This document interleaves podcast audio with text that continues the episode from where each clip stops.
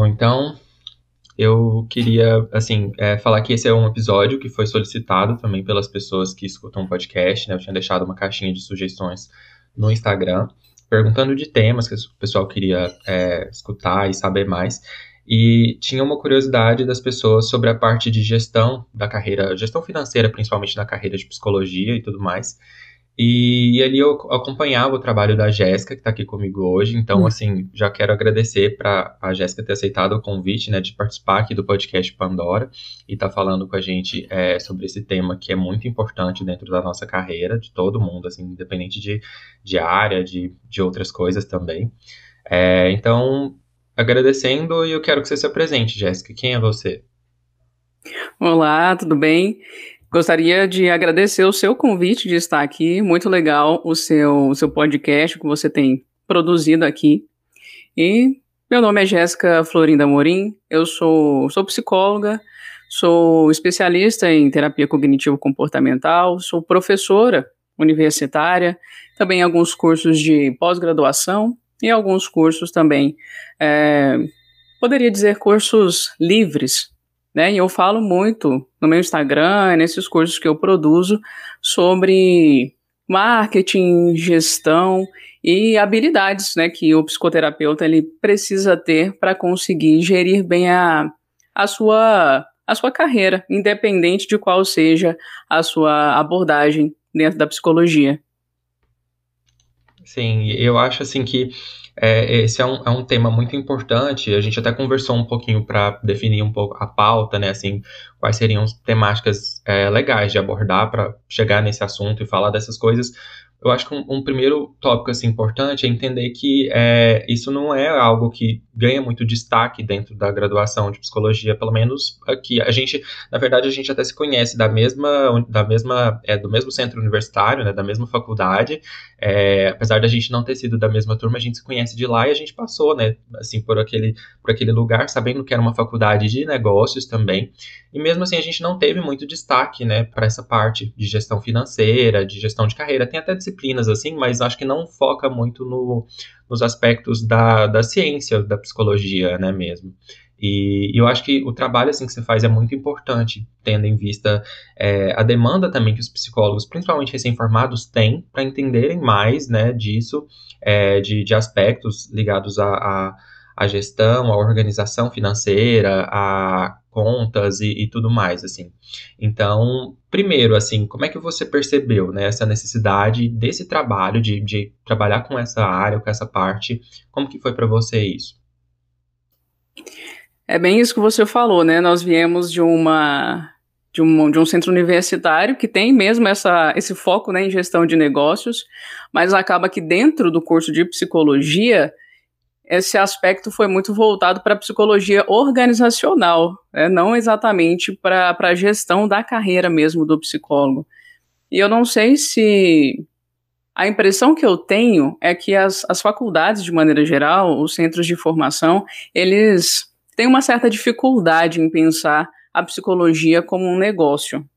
É, eu venho, estou dando aula em uma graduação atualmente e também existe muito essa dificuldade de entender como é que o modelo de negócio que é falado em todas as outras graduações, nos outros cursos, poderia ser é, traduzido para o curso de psicologia. Essa é uma dificuldade que, que tem muito. Acaba que a grade do, do curso, as pessoas que gerem esses cursos, não, não conseguem traduzir isso para a nossa formação.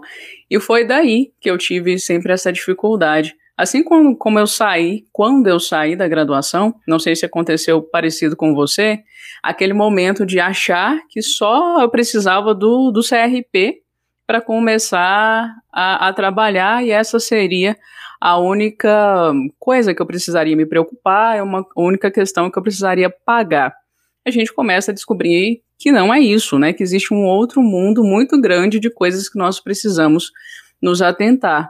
Então, nós precisamos começar pelo CRP para sermos psicólogos, e a gente começa a ter as questões de ter que sublocar ou de ter que montar um, um consultório, o que, que eu preciso pagar, eu preciso me registrar como algum tipo de profissional autônomo, profissional liberal, eu posso ter MEI, eu não posso ter MEI, quanto que eu cobro pela minha sessão, tudo isso são coisas que vão aparecendo quando a gente começa e a gente não faz a menor ideia de como fazer isso na prática.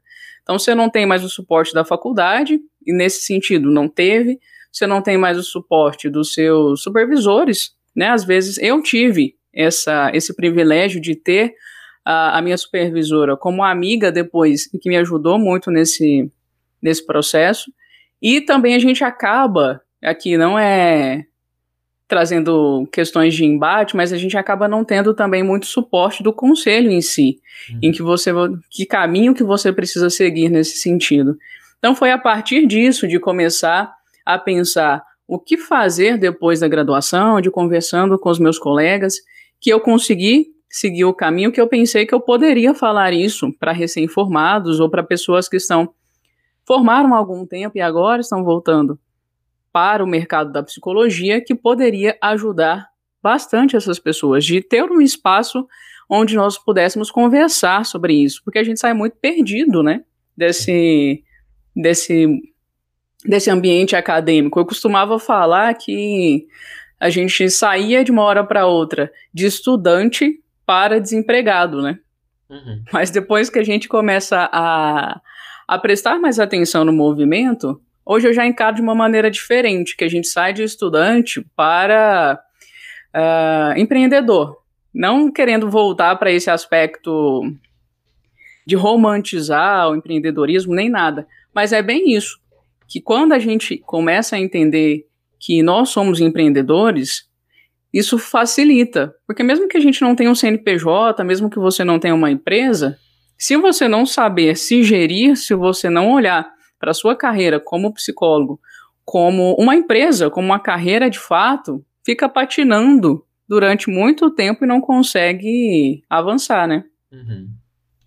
Sim, não faz total sentido isso, assim, eu acho que é, eu me identifico muito quando você fala dessa, acaba que esse suporte que a gente precisa ter de outros profissionais, de outras pessoas ali que vão nos orientar mesmo, além de uma supervisão clínica e supervisão é, dentro de outros campos também, uma supervisão para essa gestão mesmo, de uh, é, definir questão de, de, de, valores, assim, e também olhar para a questão de valores de sublocação, de salas e, e espaços, e, e, toda essa parte, assim, a gente precisa de uma orientação é, de, de outras pessoas que já passaram por esses processos aí, e, e muitas vezes essas pessoas também falam, né, que foram muito, assim, é, no erro e acerto ali, tentando, porque realmente também não passaram por um processo formativo nesse sentido, de olhar para essa, essa parte, assim, é, de, momentos anteriores para poder se localizar e se orientar melhor. E eu achei interessante quando você fala é, disso e, e, pensando assim, é, primeiros passos assim que você acredita que são interessantes para olhar, né? Quando acaba de, de sair assim para esse para esse oceano, que é o mundo lá fora, né, fora da universidade, assim, é, o que você acha que é um primeiro passo para tomar, para se organizar aí e, e, ter como uma iniciativa, um, um começo, um ponto de partida para cuidar dessa parte?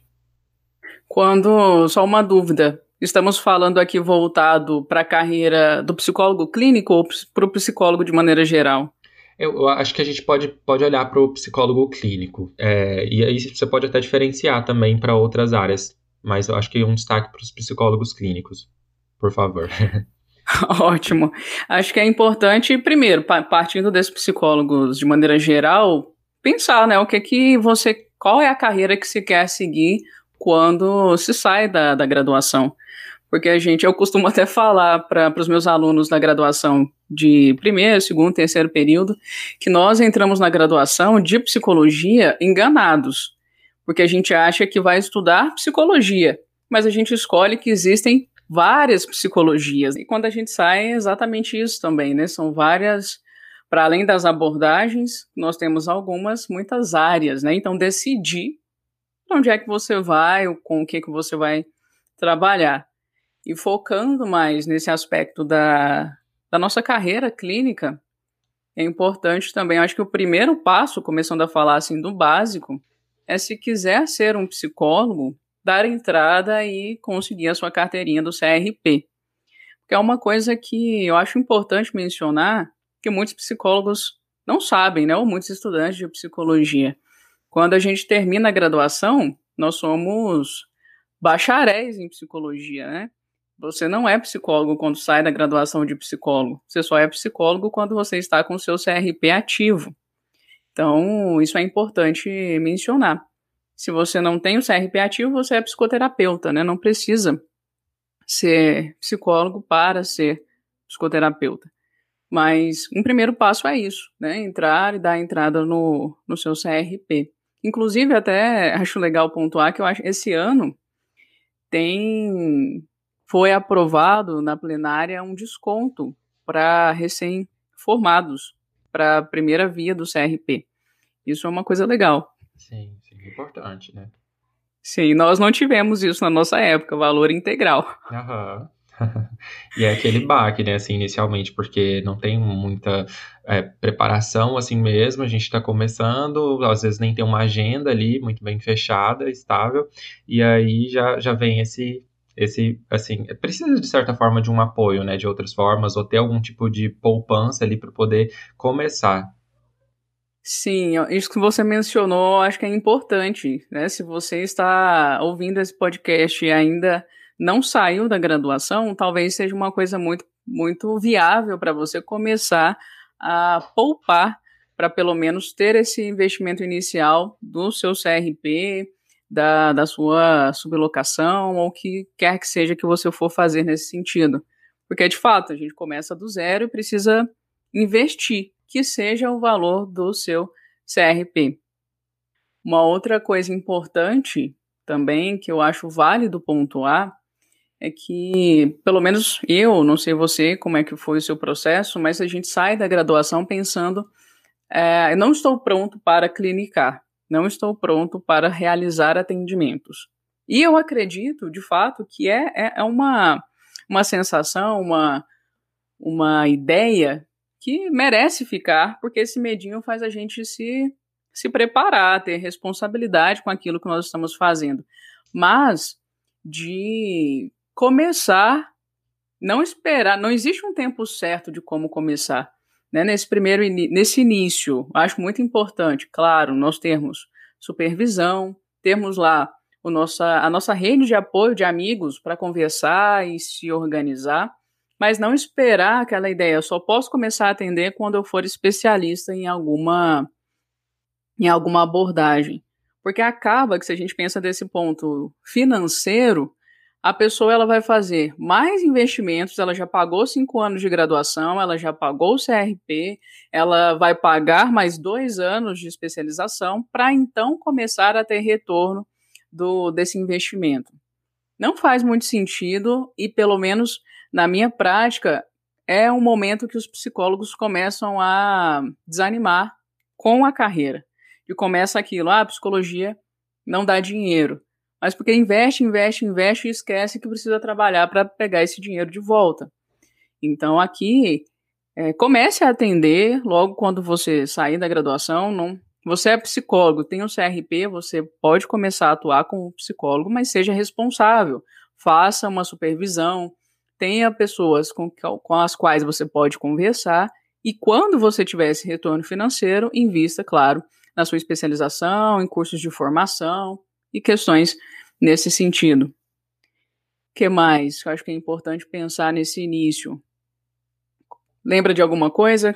Eu, eu, acho que assim, eu acho que esses pontos que você trouxe são muito importantes, porque realmente, assim, eu acho que nesse período inicial a gente tem muita insegurança, né, assim, é, de, de, pensar como é que a gente começa, como que vai ser e tal. É, me, por mais que você tenha passado por um estágio na faculdade ali, uh, muitas vezes não desenvolveu todas as habilidades necessárias né, e se sente totalmente confortável, mas a gente precisa entender também que nessa parte da clínica, assim, para psicologia, é muito uma construção mesmo, então vai levar um tempinho, né, então é natural, assim, entender que você não vai estar, tá, assim, é um psicólogo, sei lá, é, 100% ali, que vai conseguir ter vinculação com todos os seus clientes no primeiro momento, vai, vão acontecer algumas barreiras, vão acontecer algumas limitações. É, então, assim, vão ter, vão ter muitas variáveis que vão definir, mas o importante é, assim, entender que esse local de treino, de estar nessa oportunidade, de estar aprendendo ali com a, as contingências mesmo, com a situação da clínica, do, do setting ali, é muito importante, assim, é, é o primeiro passo realmente. E aí você precisa é, você vai estar lidando com muitas coisas, né? Com a parte de organização financeira, com a parte de, das inseguranças que tem que começar a clinicar. Então, assim, é, é, importante ter, como você falou, uma rede de pessoas, mesmo que não seja, além, da supervisão, ter pessoas, outros profissionais com quem você vai conversar e falar disso tudo que está acontecendo. Eu acho que isso é muito interessante, assim, também. E saber que é, o psicólogo é assim, é uma, é uma carreira que a gente vai, vai construindo ao longo de muitos anos, né? Não, a gente não começa ali já um psicólogo, sei lá, totalmente seguro, é, com uh, práticas ali muito bem estabelecidas, a gente vai se descobrindo, a gente vai se entendendo, claro, mesmo dentro de um respaldo, de uma abordagem, a gente ainda vai se localizando ali dentro, entendendo para onde que a gente vai. Então, assim, é natural esses medos e, e, e, o importante nisso também é entender, assim, se você precisa realmente de, de uma ajuda de alguém, de uma pessoa que pode te orientar, né, como o trabalho que você desenvolve nas redes, eu acho que ajuda muita gente a se orientar nesse momento inicial, por isso que eu acho tão relevante a gente estar tá falando disso. E, e aí, olhando para esses passos iniciais, né, assim, eu acho que a gente fala de dicas que estão ali para quem está começando, e quando a gente para para falar é, de pessoas que já, que já estão assim atuando na clínica há muito tempo, você teria algum tipo de orientação também? Sim, só pontuando um pouquinho o que você mencionou, porque é, é bem isso mesmo, né? A gente, o ser psicólogo ele é construído sendo psicólogo. Né? É, tem que, vocês têm que estar aberto a, a ter essas experiências para você adquirir habilidades, aumentar o seu repertório fazendo. E a pessoa que, ah, eu não estou pronto, eu preciso de uma especialização, ela vai sair dessa especialização com a mesma sensação que ela saiu da graduação. Porque é mais um monte de, de teoria, um monte de conteúdo que ela não aplicou na prática.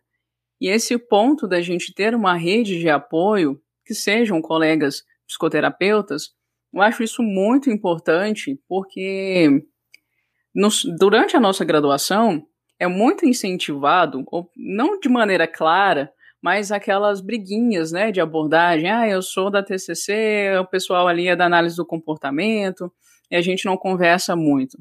E acaba que a gente vai fazendo um, um ser profissional muito solitário. A psicologia é muito solitária.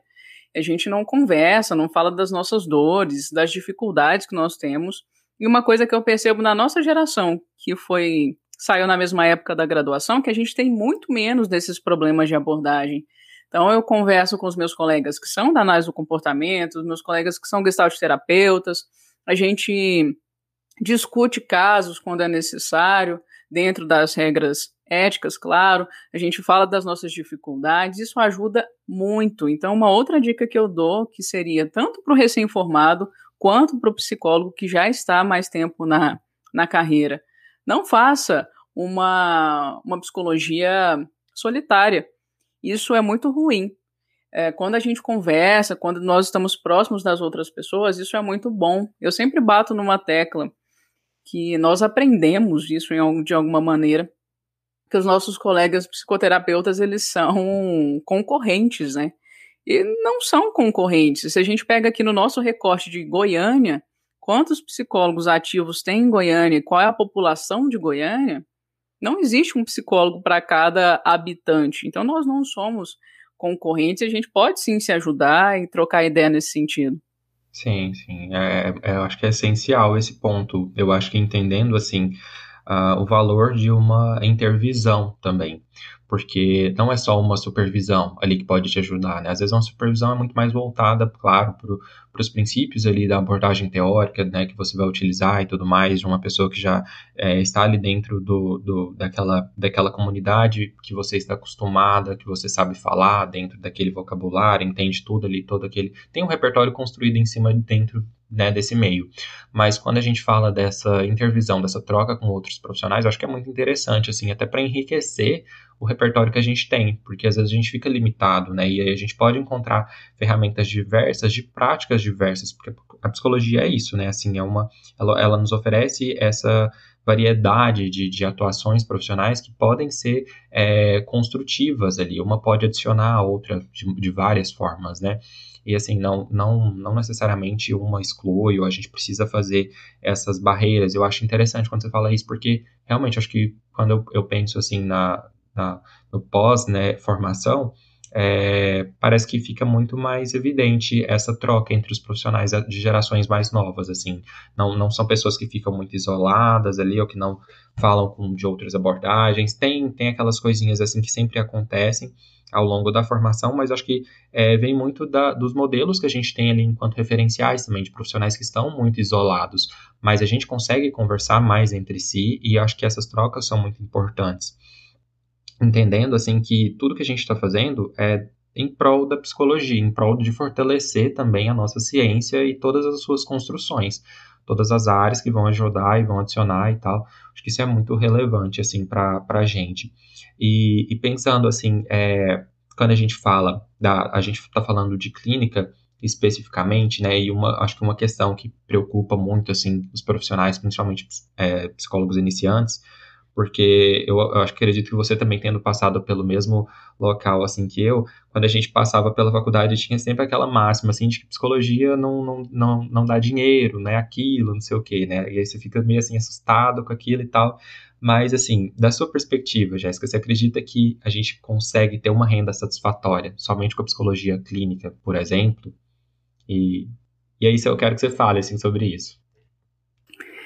Enquanto você falou sobre isso, eu me lembrei é, da, durante uma aula na, na faculdade que o, nós estávamos falando sobre isso.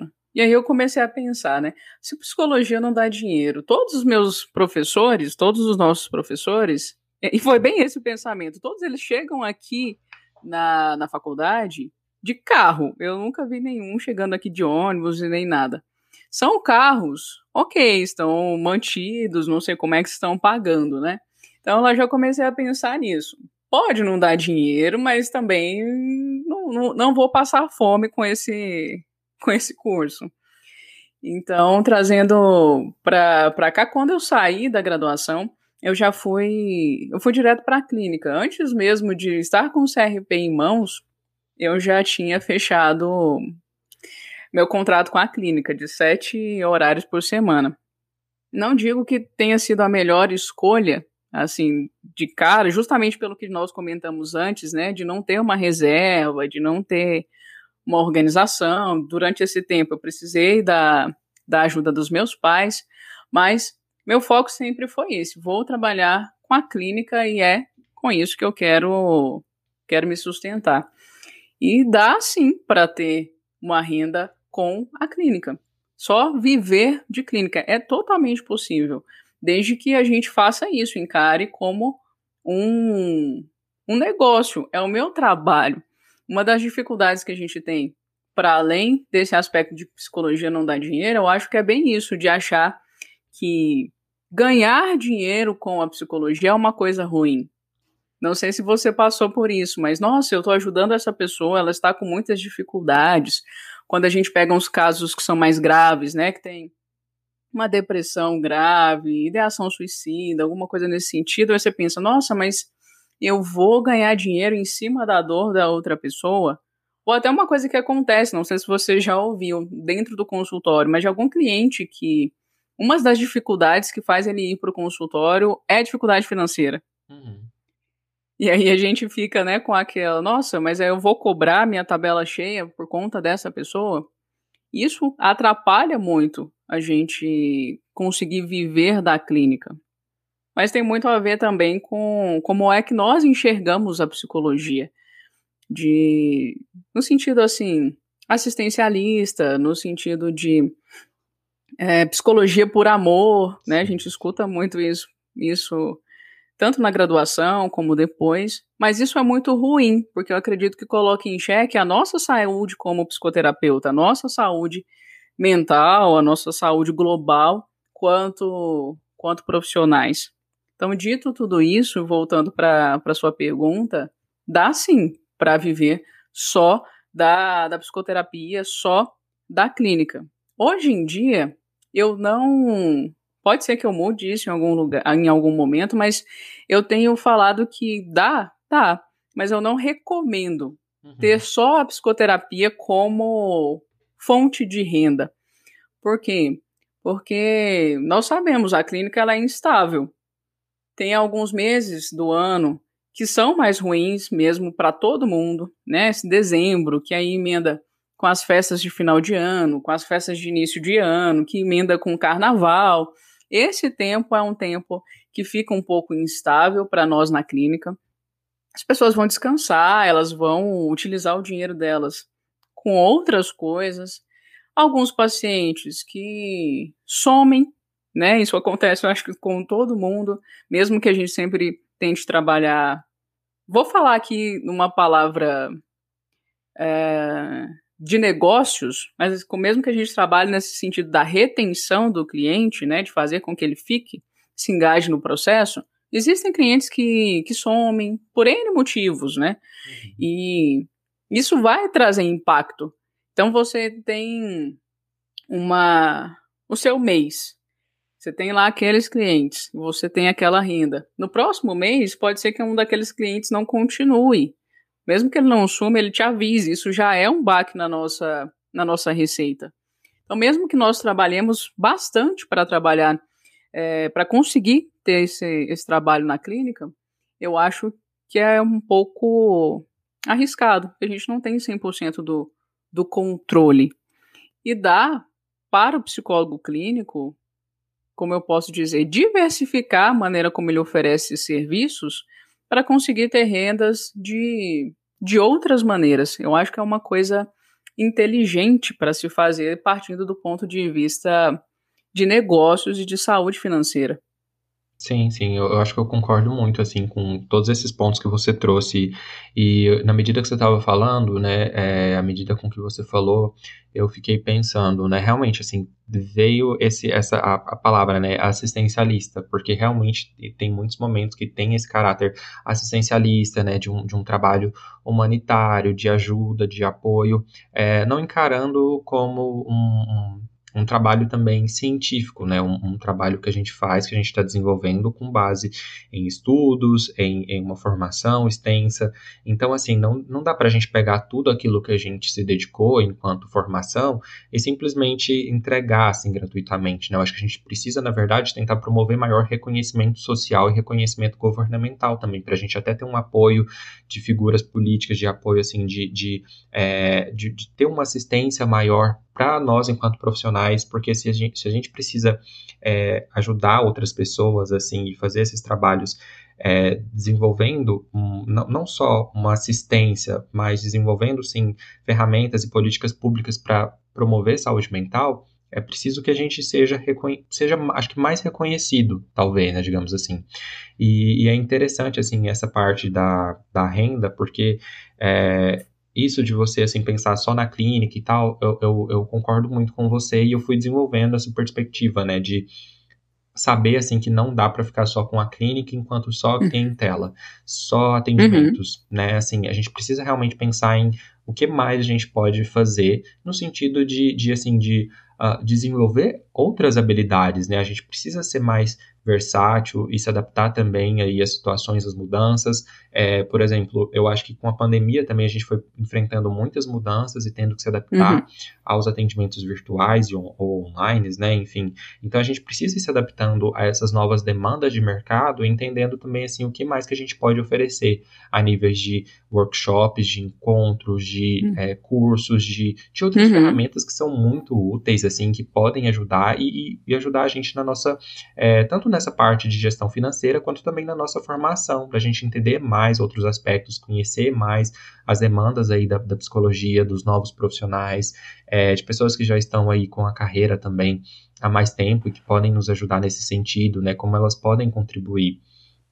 E, e eu acho muito interessante, assim, olhar para isso. Eu acho que a psicologia é muito importante é, para a gente poder mudar o, o, nosso contexto social, né? A gente uhum. atendendo pessoas ali no consultório, a gente não está atendendo simplesmente um indivíduo que está ali, mas a gente atende uma comunidade também, né? Isso tem reflexos. Então é um trabalho uhum. muito importante, assim. Acho que essa parte de a gente conseguir uma valorização, um respeito, uma identificação do, do nosso trabalho, né? É, dentro do aspecto político-social, faz, faz parte disso, assim, de entender o nosso papel enquanto pessoas que conseguem é, ter uma participação é, no mercado, assim, de, de, serem pessoas que têm um potencial muito grande também dentro de, nesse sentido, né? Assim, a gente tem muita, muitas contribuições e, e assim, é, é, acho que essa valorização em, em, si precisa, precisa ser algo que a gente precisa tentar é, conseguir, né? E a, acho que a gente está conseguindo ao longo dos anos também. Uhum, sim. E pensa, assim, olhando para isso que a gente falou, me veio também a, a ideia do, do marketing, né? Assim, e é uma coisa que você trabalha também com essa perspectiva do marketing para psicólogos. E como que é, assim, como que você acredita que ele se diferencia? Como que você trabalha com marketing para psicólogos? Ótimo. Só voltando um pouquinho, que eu acho que é uma coisa importante uhum. para pontuar, quando a gente fala nesse aspecto de, de assistencialismo, a gente pode ser mal interpretado né, por alguns por algumas, alguns colegas. E a ideia não é não prestar serviço gratuito ou serviço com valor social para aquelas pessoas que nós vemos a necessidade. Sim. A, o ponto aqui é não prestar só esse tipo de serviço, né? Não ter na sua agenda só pessoas que precisam. E para além disso, eu tenho visto um, um, sério problema nesse aspecto. Quando a gente fala em valor social, não, é, não tem muito a ver com o público, mas tem muito a ver com a nossa visão sobre a psicologia, com a nossa visão de que ah, eu não posso cobrar tanto porque as pessoas não vão pagar. E aí a gente vai com essa do valor social. Na, agora eu estou trabalhando na graduação com os meus estagiários, na clínica escola, e é uma coisa que eu comecei a perceber. Não são, é, não tem esse critério, até uma coisa que precisa ser estabelecida, mas as pessoas procuram a clínica escola, não são só pessoas que não têm acesso ao psicólogo ou não têm é, condições de pagar uma psicoterapia de tabela cheia, mas são aquelas pessoas que têm um recurso financeiro, poderiam estar pagando, mas elas não acham que aquele serviço vale a pena. Eu acho que isso faz um link com a sua pergunta sobre o marketing. Eu costumo falar também que o psicólogo ele é muito omisso nesse, nesse sentido e a gente acaba escolhendo pautas erradas. É, o que, que exatamente eu quero dizer com isso? É uma pauta, inclusive, polêmica. Já, já tive alguns haters, digamos assim, em relação a isso mas não sei se você tem acompanhado, né, não é muito a nossa área, mas que tem uma polêmica aí com, com o STF a respeito da liberação do, dos manuais, né, dos testes psicológicos. Inclusive, eu acho que é uma pauta que, que, é, que é, super válida. Uhum. Mas com isso, né, as pessoas começaram a ter conhecimento, os psicólogos, de que a psicoterapia não é restrita ao psicólogo. Isso é desde quando a psicologia é psicologia, mas as pessoas começaram a ter conhecimento disso agora e estão lutando para que a psicoterapia seja privativa, né, do psicólogo. Eu não acho, sinceramente, que seja esse o caminho a, a se fazer, obrigar ou excluir outros profissionais, como por exemplo, médicos psiquiatras, de fazerem psicoterapia. É que nem é o, o mérito de quem tem mais competência. Mas não acho que é o caminho. Que o caminho seja esse, de, de mostrar para a população a nossa importância, de mostrar são, quais são os benefícios do nosso trabalho, como é que eu posso te ajudar nessa dificuldade que você está. E, e isso sim, trazer essa, essa ideia para as pessoas de que elas precisam consumir psicoterapia, de que pode ser um bom investimento para elas. Um outro exemplo é a briga pelas nossas 30 horas ou para o nosso piso salarial. Eu também não acho que seja muito bem por aí. Porque se a gente pensa na, na enfermagem, por exemplo, eles têm 30 horas. Mas eu conheço muitos enfermeiros que, para conseguir ter uma renda satisfatória, eles não cumprem 30 horas. Eles cumprem 30 horas em um hospital ou em uma clínica, eles cumprem mais 30 horas em outro espaço. Então, eles fazem cargas horárias de 30 horas em locais diferentes para conseguir ter uma renda satisfatória. Né? E se a gente pensa também nisso de da obrigatoriedade dessas 30 horas, pode ser um prejuízo, inclusive, o piso salarial para um psicólogo organizacional. O que que nós nós estamos lá de maneira geral porque nós somos os únicos que podem fazer avaliação psicológica, né? Mas se a gente pensa nessa liberação da, dos manuais, talvez daqui a um tempo alguém pense: ah, não preciso de psicólogo para fazer meu recrutamento e seleção um outro profissional pode fazer. uma pessoa que trabalhe com RH, uma outra pessoa que tenha formação em administração. Então, trazendo esse aspecto para o marketing, é nesse sentido de do psicólogo se mostrar importante. Por que, que eu preciso de um psicólogo? Seja ele clínico, seja ele trabalhando em qualquer outra área, o que, que ele pode me beneficiar? E quando a gente fala em, em marketing, para psicólogos de maneira geral, acho que sobretudo os mais velhos, isso soa como se a gente estivesse falando assim. É, do demônio, né? Você está falando de uma coisa muito assim, nossa, mas marketing para psicólogos é uma coisa que soa muito ruim ainda, né? Sim, é, acho que tem algo assim de, é, de controverso, talvez, né, para muitas pessoas, às vezes, que não, tem, não teve o contato, não, não sentiu é, necessidade, principalmente da forma como é feito o marketing hoje, né, que é muito mais diversificado. Exatamente, exatamente a gente tem muito aquilo do. a ideia do marqueteiro, né? Que é uma coisa ruim, daquela pessoa que, que vai manipular, que ela vai passar algumas informações, vai te fazer comprar uma coisa que você não precisa, ou vai te passar a perna. Mas quando a gente fala em marketing, é, é basicamente falar para que aquele profissional se venda, que ele se mostre, né? Por que, que eu preciso te contratar? Porque as pessoas não vão contratar gente se elas não souberem o que a gente faz e por que, que a gente faz isso. É, há, um, há algum tempo atrás, até na, na graduação, né? Às vezes tinha aquilo, ah, o psicólogo não pode conseguir clientes, o psicólogo não pode induzir as pessoas a contratarem o seu serviço. Não é essa a ideia. A ideia é de falar para as pessoas a respeito daquilo que eu faça, daquilo que eu faço, para que eles consigam entender. Nossa, eu estou com dificuldade em dormir dentro nessa pandemia. Depois que começou, eu não durmo mais. Ah, e eu vi que o, o Bruno ele fala sobre isso, que a pandemia deixou as pessoas ansiosas, a pandemia fez com que as pessoas ficassem mais estressadas, e isso afeta o sono. Pode ser que eu esteja ansioso, pode ser que eu esteja estressado e ele possa me ajudar. É, então, o marketing, para nós psicólogos, é esse marketing voltado para transmitir informações para as pessoas a respeito de dificuldades gerais, não só da psicopatologia em si, que é uma outra coisa, né, que, que eu acho que teve um boom muito legal de um psicólogo entender que ele não trabalha só com psicopatologia, nós trabalhamos com comportamento humano de maneira geral e que nós podemos muito ajudar as pessoas. Só tem um erro que às vezes os, os colegas psicólogos vão sempre, vão sempre não, tem cometido, começa a falar muito psicologuês né, nas redes sociais, começa a falar muito de questões teóricas, utilizando o nosso próprio vocabulário da, das nossas abordagens. E isso não, não atinge o nosso cliente, isso não atinge a pessoa que a gente quer trazer para o consultório, né? Precisa falar a língua das pessoas.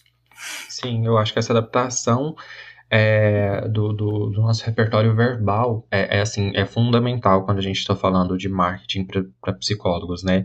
E essa parte assim também eu vim construindo a minha própria estratégia de marketing assim ao longo da minha da minha é, carreira, né? Até até hoje, porque eu acho que uh, assim a gente foi se adaptando também às necessidades do do, do mercado ali, né? As coisas, as oportunidades que surgiram.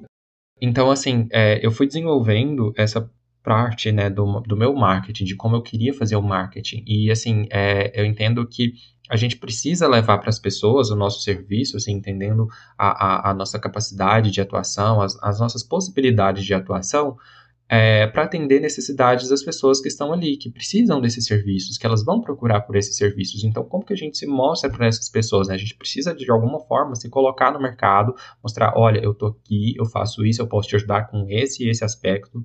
É, vamos ver assim como é que, como é que você pode uh, se adaptar ao meu serviço, ou então é, entender se, se um outro profissional é mais, é mais uh, preferível para você, se você prefere algum outro tipo de terapêutica. Mas assim, era importante para gente, é importante para gente se colocar no mercado, né? E assim, e, e acho que fazer uso das mídias sociais de formas diversas para poder eu acho que uh, acessar mais pessoas, ter ali, e também um, algo que eu adorei, assim, quando você fala dessa questão do, do, do repertório, da forma como a gente fala para as pessoas, é acessar, de, de, fato, entrar em contato com as pessoas. Porque, e se a gente fala no, no, no psicologuês, é, não, não vai dar muito certo, porque, assim, não é só um psicologuês, é um... É, é, é um, é um vocabulário psicanalista, é um vocabulário da, cognitivista, é um vocabulário, vocabulário é, analítico-comportamental. Então, ah, assim, são várias línguas, são vários idiomas. E aí, se a gente chega falando para as pessoas nesses vários idiomas, fica mais difícil ainda. Então, é, é, o que eu acho interessante é a gente pensar como é que a gente fala das coisas e como é que as pessoas vão entender aquilo que a gente está falando. Para a gente pensar assim, é, qual, como que é a melhor forma de eu poder falar realmente do, do, do conteúdo e, e, atender essa necessidade da pessoa que está ali, que ela às vezes vai precisar de um, de um serviço que eu tenho para oferecer, mas tendo essa ponte, criando essa ponte e não essa barreira. Porque a barreira comunicativa é muito importante, até mesmo na clínica. É preciso fazer uma adaptação uhum. do seu vocabulário para se comunicar com a pessoa, para se vincular com ela e ter uma, uma, é, uma um estabelecimento de vínculo ali mais forte, né, para a pessoa entender uhum. que você consegue falar das mesmas coisas que ela, que não você não está ali assim com numa posição é, intelectual, numa, numa posição que está mais distante, numa relação talvez mais hierárquica, né? Então acho que essa desconstrução assim é bastante interessante também da gente fazer olhando para o marketing de psicólogos, né? Sim, sim, isso é isso é muito importante. É até no, no, Instagram, né, que é uma, uma rede social que a gente utiliza muito para fazer essa captação de clientes, muito comum entrar no, no perfil de, de colegas e você vê lá, né, é um psicólogo, clínico, analista do comportamento. Ok, eu entendo isso, mas para o nosso cliente, isso não significa nada. Uhum. É, não. Quando a pessoa aparece perguntando é, ou escolhendo uma abordagem para ser atendido, eu tenho algumas teorias. Ou ele é estudante de psicologia, ou ele é psicólogo, ou ele conhece alguém dessa área que falou: olha, procura um analista do comportamento, ou ele veio de um psiquiatra, por exemplo. Ah, meu psiquiatra falou para eu procurar TCC. Ele nem sabe o que é TCC, mas o, o psiquiatra orientou. Então, para a pessoa final, não interessa então, se a gente ainda fala um pouquinho de marketing, se o psicólogo ele consegue organizar é, e colocar com o que ele pode ajudar as pessoas lá naquela biografia, talvez faça muito mais sentido. E aqui é a hora que a gente também começa a falar um pouquinho sobre nicho, que também é um problema que a gente. Uma, um tema polêmico que nós temos na psicologia, né? Ah, mas eu não posso atender todo mundo, eu não posso atender criança, adolescente, adulto, idoso? Uhum. Pode, claro que você pode fazer isso. A questão é que quando a gente direciona, fica muito mais fácil. Né, de, ah, a Jéssica fala sobre é, habilidades para psicoterapeutas. Hoje a minha rede social ela é voltada para os meus colegas, não é para o meu público final. Mas eu falo também com eu trabalho muito com manejo de ansiedade e manejo de estresse, e eu falo muito sobre isso também nos meus cursos, na, no meu Instagram. Então as pessoas já começam a associar, tá? A Jéssica fala sobre ansiedade, então talvez ela possa me ajudar com isso na clínica. Ah, a Jéssica fala sobre marketing, ela fala sobre terapia cognitivo-comportamental. Então, esses, esses temas me, me chamam a atenção, talvez ela possa me ajudar com isso. Então, quando a gente começa a, a falar para um público específico, a falar de temas específicos, faz uma seleção, isso também fica mais fácil no aspecto do marketing, atingir as pessoas que você quer atingir. Facilita muito a vida. É, eu acho que assim, é, é, é, é, muito coerente isso, porque na verdade a gente precisa entender também que uh, cada, cada cliente, cada pessoa que você vai ter a possibilidade de atender, cada público ali a qual você está disposto a atender, vai demandar habilidades específicas, né? Muitas vezes são habilidades distintas para trabalhar. As habilidades que você utiliza para atender um, uma pessoa idosa, digamos assim, não vai ser as mesmas que você vai utilizar para atender uma criança. É, da mesma forma um adulto, da mesma forma um adolescente. Então é essa adaptação que a gente está falando da capacidade do psicólogo conseguir se adaptar.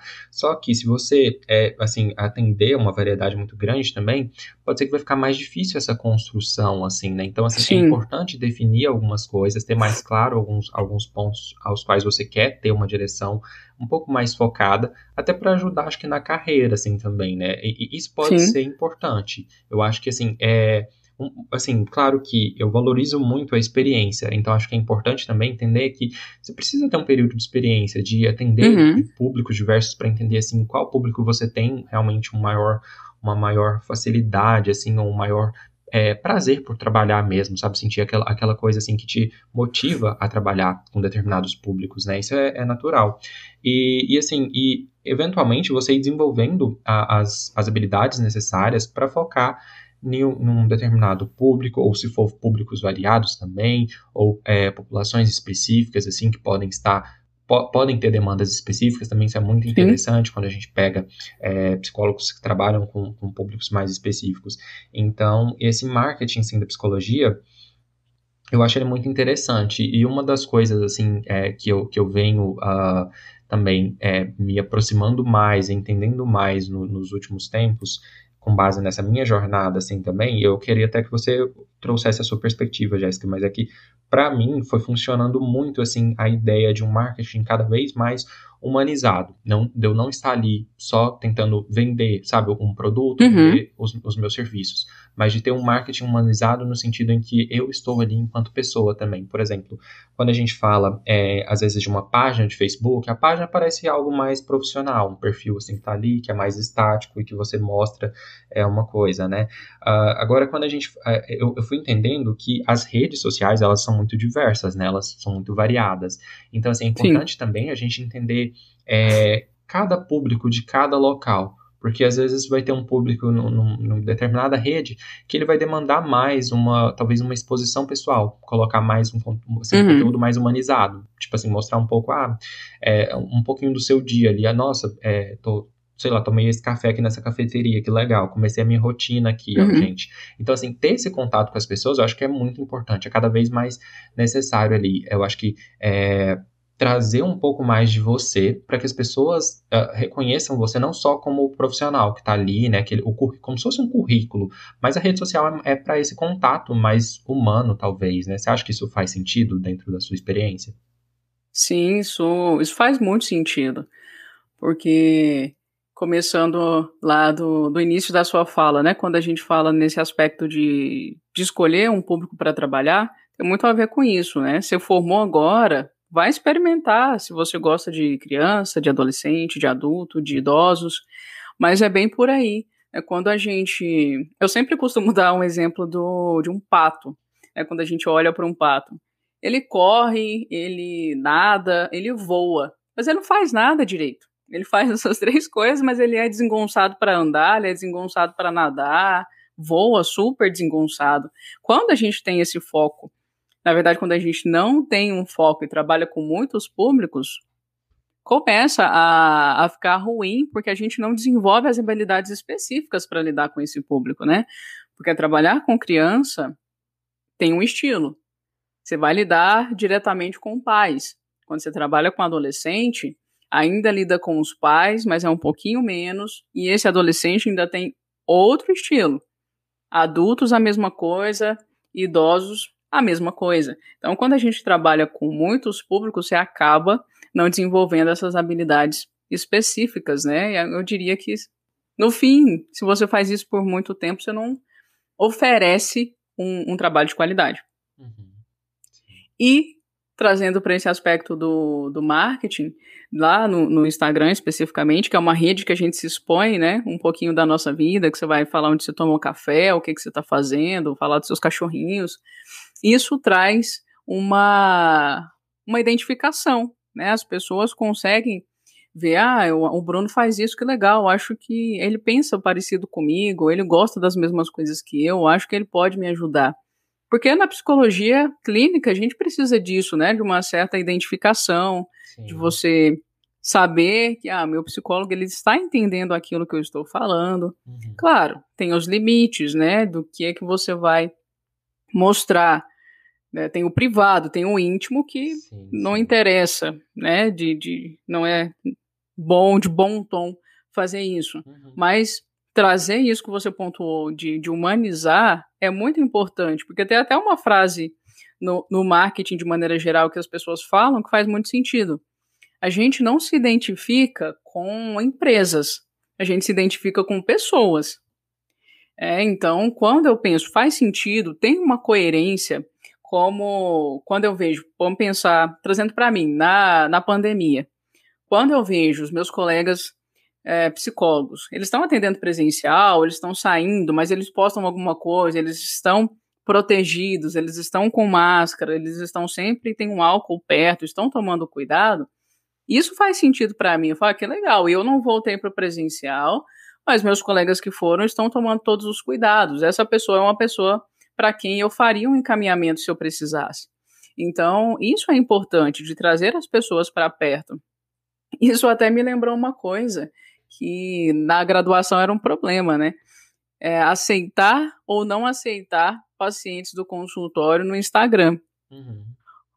Hoje não tem mais muito esse limite, né? Sim. Porque estamos todos lá, estamos utilizando isso para nossa para nossa carreira, nós estamos lá quanto pessoas, mas também quanto psicólogos, e não tem muito mais essa diferenciação, né, de, do seu cliente ele está ou não está. O meu Instagram, por exemplo, ele é aberto. Então, eu uhum. tenho muitos alunos, eu tenho amigos, eu tenho clientes. E acaba que também tem essa interação. Eles reagem a algumas coisas que eu posto, mandam mensagem. E acaba que isso também saiu, a relação terapêutica saiu um pouquinho da, das nossas paredes do setting, né? Isso aconteceu com você também? Sim, sim, com certeza. Eu acho que é, a gente ter a oportunidade de mostrar para a pessoa, acho que algo além daquela figura ali que está que tá no consultório, que muitas vezes fica é, nessa posição isolada e está numa posição de, de ser é, somente um, talvez um, um, prestador de serviços ali, né? Acho que isso acho que faz uma cria uma, uma ponte muito muito legal para a gente se conectar com as pessoas, né? No sentido delas verem ali algo além, algo sobre a sua vida, algo sobre você e fazer elas também é, é, elas se conectarem com outros aspectos da sua vida, né? Coisas assim mais mais acho que rotineiras, digamos assim, coisas que às vezes que você às vezes pode, sei lá, é, reclamar de alguma coisinha ali na rede social e isso ser algo que, que gera até um, um, uma conversa depois. Então, assim, ter a gente saber que a gente tá, às vezes está comenta de algum programa, sei lá, o pessoal comenta muito de Big Brother na, nas redes sociais. Então, você falar alguma coisinha do que está acontecendo, porque ali na, na, na terapia, é, não, não adianta, a gente não está atendendo só uma pessoa que está ali com, digamos assim, problemas a resolver. A gente está ali com pessoas que têm uma vida, que têm é, aspectos que são influenciados pela política, pelo, por, por, outra, por outras questões. E às vezes, quando a gente fala, a gente tem a oportunidade de, de passar para outra, essas outras áreas da vida da pessoa, acho que fica mais. É, mais fácil de se conectar também, da pessoa entender também que a gente tem, tem opiniões, tem outras coisas, né? A gente, por mais que a gente se prive daquilo ali para poder oferecer um, um atendimento legal, é, muitas vezes é, esses pontos assim podem nos ajudar a, a, se conectar com o cliente de formas variadas, fora da, da terapia, fora daquele momento, daquele horário marcado também, né? Exatamente, exatamente. Isso ajuda muito, né? Porque é bem isso. No, no, dentro do consultório a gente não está olhando só para os problemas daquela pessoa, né? É um ser que, que tem várias áreas, várias coisas, inclusive isso que você apontou do BBB. É, foram demandas que na, na, semana que a, que a Carol com o K saiu, todos os meus clientes, assim, acho que foi 99% dos meus clientes pontuaram sobre isso. Uhum. Alguns falando do, do, do incômodo das coisas que ela, ela fazia, outros que, ah, eu me reconheci em alguma coisa que ela fazia, isso me incomodou. Então, essas questões todas, ainda mais hoje em dia que nós estamos super conectados, digamos assim, essas demandas, elas aparecem, né? não, não tem como. E se a gente ficar nessa posição de que uma coisa interessante que você pontuou, que eu sempre falo para os meus alunos, aí eu estou numa posição intelectual mais alta que a sua, nós temos uma relação hierárquica aqui, e eu não falo sobre Big Brother, eu não sei o que está acontecendo, você não tem que saber nada da minha vida, o nome dos meus cachorros, e isso não vai para frente. Cada vez mais, acho que é bem essa palavra, que nós conseguimos ser humanos, uhum. isso facilita muito o nosso processo e, e traz sentido para o nosso processo psicoterápico, né? Sim. Isso ajuda demais. É, eu acho legal, assim. Eu, eu gostei de, de, todos esses pontos, assim, que a gente pôde conversar, né? E, e eu acho que um, um, último tópico, assim, que eu queria que a gente conversasse um pouquinho é sobre elementos, assim, que você considera, já trazendo o seu olhar, né? É, relevantes para consolidação, né, ou construção, talvez, de uma carreira bem sucedida, né, quando você olha assim para o que, que é uma carreira bem sucedida, se você quiser até colocar a sua perspectiva sobre isso, mas quais elementos assim você considera relevantes para construir isso mesmo, né, esse, esse, esse status, digamos assim? Partindo da ideia de que sucesso é eu considero como uma coisa subjetiva, né? Uhum. O que, que é sucesso para mim pode não ser sucesso para você. Legal. Mas, de maneira geral, eu penso que, quanto clínicos, quanto psicólogos, a gente pensa em sucesso ter uma, uma fonte de renda satisfatória. Né? Para mim, no caso, o que é uma fonte de renda satisfatória? Conseguir pagar é, meu aluguel, minhas cápsulas de café, viajar uma vez por por ano, sem ter problemas, quando a pandemia acabar, poder manter as minhas cachorrinhas bem cuidadas, bem alimentadas, não ter que sofrer demais em relação a, a, a dinheiro e ser reconhecida, né? Eu acho que isso é isso é muito legal. A gente pensa, as pessoas me reconhecem como psicóloga, as pessoas dão crédito para aquilo uhum. que, que eu falo, isso é muito legal, né? Quando a gente passa por isso. Então, para mim, sucesso seria isso: uma, uma, certa estabilidade financeira e reconhecimento. Uhum. Eu acho que a gente pode generalizar. Vai mudar também, né? O que é reconhecimento, o que é uma grana satisfatória, vai mudar de pessoa para pessoa, do estilo que a pessoa quer. Mas para seguir esses, esses parâmetros, eu acho que tem tudo a ver com o que a gente conversou aqui. Entender que você é um psicólogo e você precisa encarar isso como uma carreira. Esse é o seu sustento e você precisa trabalhar para isso. Entender que você pode diversificar o seu trabalho e deve. Porque se a gente pensa, sendo bem assim, a psicoterapia em si ainda é, é o nosso topo de funil né, o nosso serviço mais completo, é o nosso serviço mais caro, ou pelo menos deveria ser o nosso serviço mais caro. Não são todas as pessoas que vão consumir esse serviço, seja pela grana, seja por não entender, não fazer sentido para elas, ou N motivos.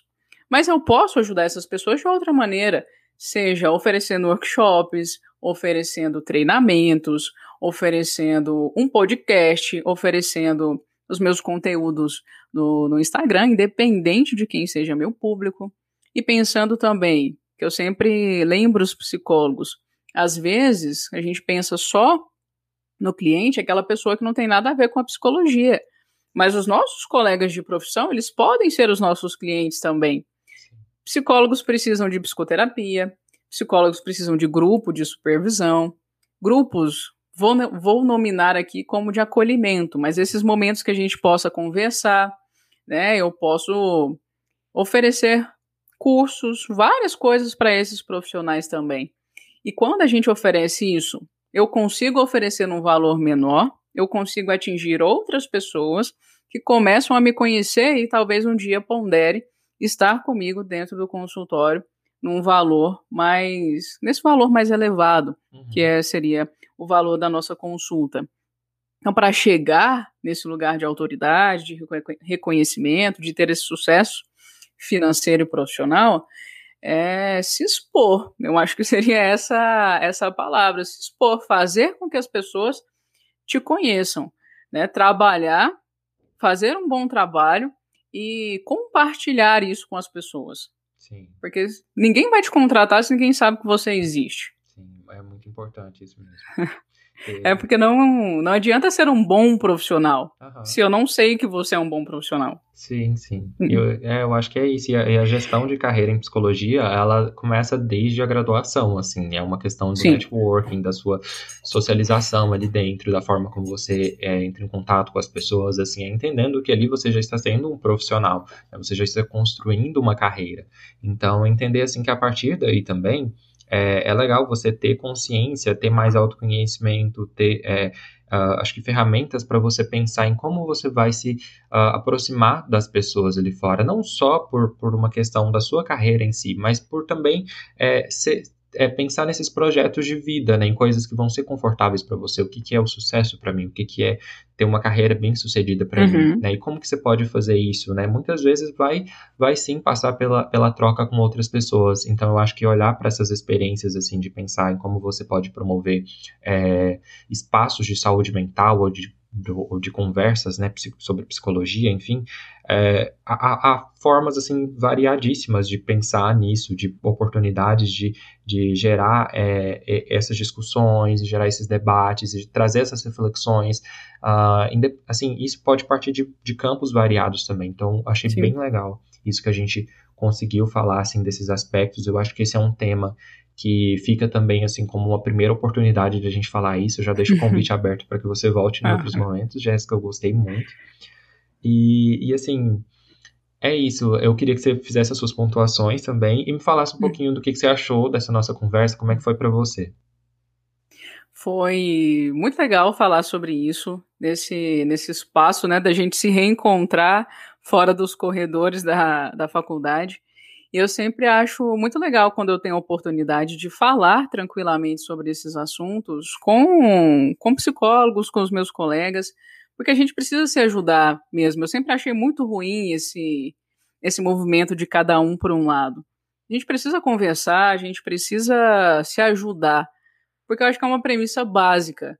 Se no, nós nos ajudamos, se a gente conversa sobre isso, se a gente atinge outras pessoas, a gente melhora a psicologia. E se a gente melhora a psicologia como profissão, por consequência, isso atinge a gente, né?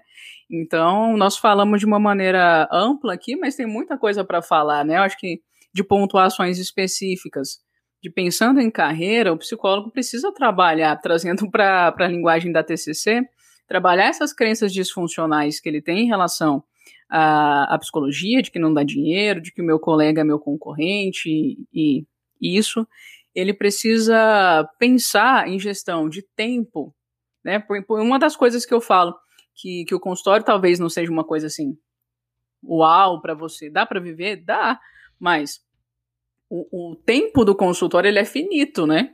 A gente, você não consegue atender muita gente para além de, sei lá, vamos pensar em oito horas úteis aí por dia. Uhum. E dentro da do atendimento online, que é o que eu tenho feito atualmente, eu não consigo. Mais de cinco pessoas, a minha.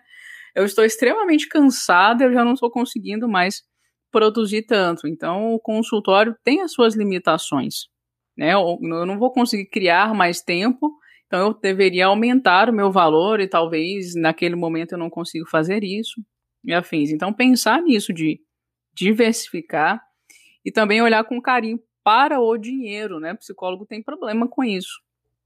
Para além de, ach de achar errado ganhar dinheiro, que foi uma das coisas que a gente pontuou, ele não sabe muito gerenciar o dinheiro dele. Então, pensar é, no seu dinheiro, pensar também, e a gente pode conversar isso depois, né, de, de precificação. Né, não, eu costumo falar, não, não faz é, o seu valor com base nas vozes da sua cabeça. Não dá, ah, eu vou cobrar 70 reais, porque o Bruno cobra 70 reais e eu acho que é esse um valor ok. Todos os exemplos aqui aleatórios. Mas eu não sei o que o, o, o Bruno gasta, eu não sei quanto que ele precisa, quanto que ele paga de imposto, quanto que ele paga de energia, de aluguel e afins. A gente precisa fazer contas para definir valor para que a gente não se frustre e abra mão da, da psicologia em algum momento. Né? Precisa se organizar para esses meses que a gente pontuou. Janeiro, dezembro, julho é ruim. Então eu preciso fazer uma reserva para poder ficar tranquilo durante esses meses, porque os clientes somem, mas o aluguel continua. Então a gente precisa pensar nessa, nessa organização. Sair desse aspecto de que eu sou um profissional que ajuda pessoas, mas de pensar que se eu não me ajudar, se eu não estiver bem, eu também não consigo ajudar as pessoas. Aquela aquela aquele exemplo do avião, né? De que se o avião tiver com problemas e as máscaras caírem, você precisa colocar em você primeiro para depois poder ajudar as outras pessoas. É a mesma coisa. Se a gente não estiver bem, a gente não ajuda outras pessoas. Porque imagina, é, você tá. Exemplo básico para concluir. Você tá. Você sai, ah, vou atender plano de saúde. Plano de saúde não paga, acho que o, o IPASGO, que é o nosso plano aqui do estado de Goiás, que ele paga, no final das contas, fica tipo uns 22 uhum. reais a sessão. Então, para você ganhar um valor satisfatório, você tem que trabalhar muito. Você não vai conseguir prestar um serviço de qualidade e você vai se frustrar. Às vezes, aquele dia que você tá, não tá muito legal, você começa, nossa, eu tô aqui 50 minutos ouvindo essa pessoa reclamar e eu vou receber 20 reais no final do mês. Então começa a se frustrar, em algum momento você larga a profissão porque não dá dinheiro. Sim. Então acho que a gente precisa pensar em todas essas coisas, encarar nosso trabalho como essencial, encarar o nosso trabalho como um trabalho sério, científico e partir para aquilo que você até pontuou, de que eu penso sim que nós precisamos atingir pessoas que não têm condições, mas talvez existam outras vias também. Se a gente saísse dessa ideia de que, ah, eu vou atender de graça para ajudar aquela pessoa e começasse a ir atrás de alguns movimentos para valorização de que, olha, eu posso atender, mas eu também preciso viver. Então, é, o que, que a gente pode fazer? Um fundo empresarial, políticas públicas, o que, que dá para fazer para o psicólogo receber e fornecer atendimento para quem não, não pode pagar? São coisas nesse sentido. Tem muito que, o que se discutir e esses espaços aqui são muito legais para isso, né? Sim, é, eu adorei, assim, eu adorei, eu adorei. Essa, acho que a forma como você colocou é, resume, resume muito bem, assim, toda essa, essa temática e eu acho que abre oportunidade também para a gente olhar para outros aspectos que a gente pode vir uhum. a falar. Eu achei muito interessante isso mesmo, uhum. assim. Bom, agora a gente vai passar para o momento final, que é o unboxing.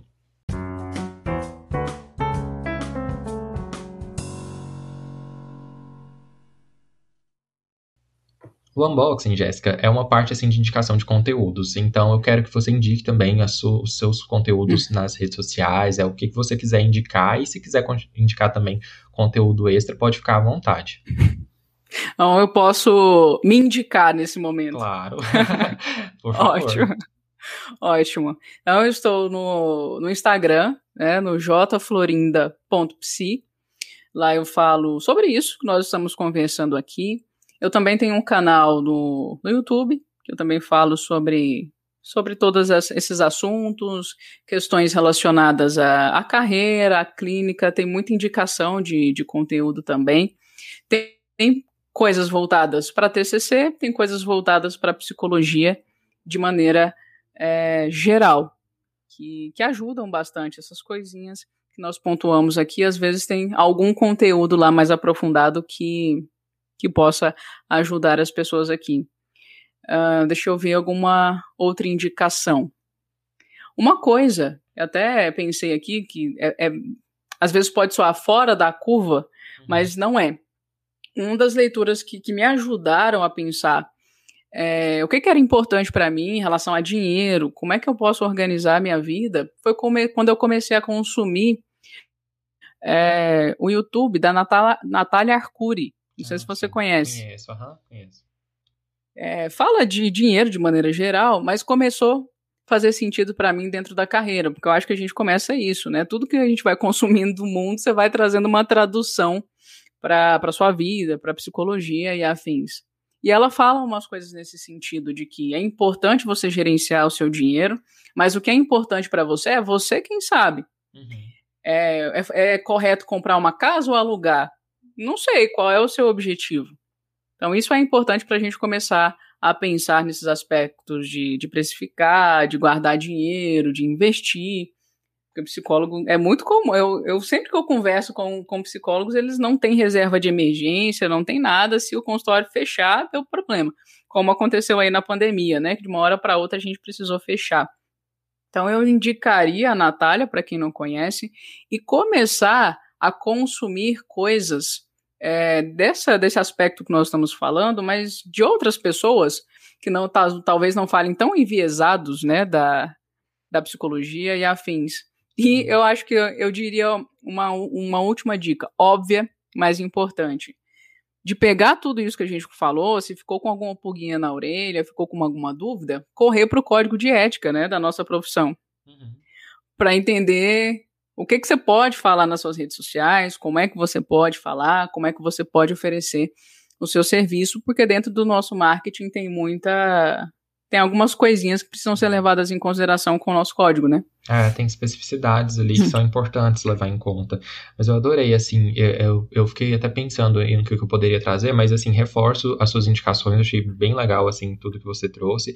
Os seus conteúdos também são de muita qualidade, então acho que vale a pena acompanhar realmente. E também, assim, é, acho que consumir conteúdos nesse sentido, voltado para a organização financeira, a Nath uhum. Finanças também tem um trabalho muito legal sim, nesse sim. sentido.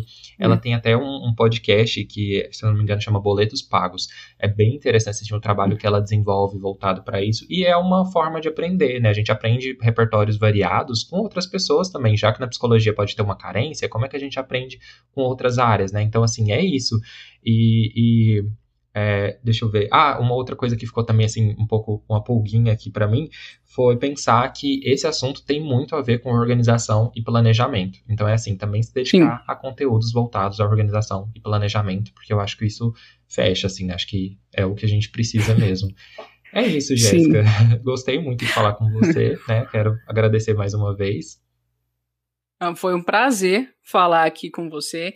E enquanto você falava, me veio uma outra indicação também óbvia, que tem muito a ver com planejamento e também tem muito a ver com como nós encaramos a psicologia, como nós encaramos a nossa competência, né, profissional. Uhum. Então, se, se está ruim por aí, psicoterapia, supervisão vai ajudar muito nesse caminho também. Essencial.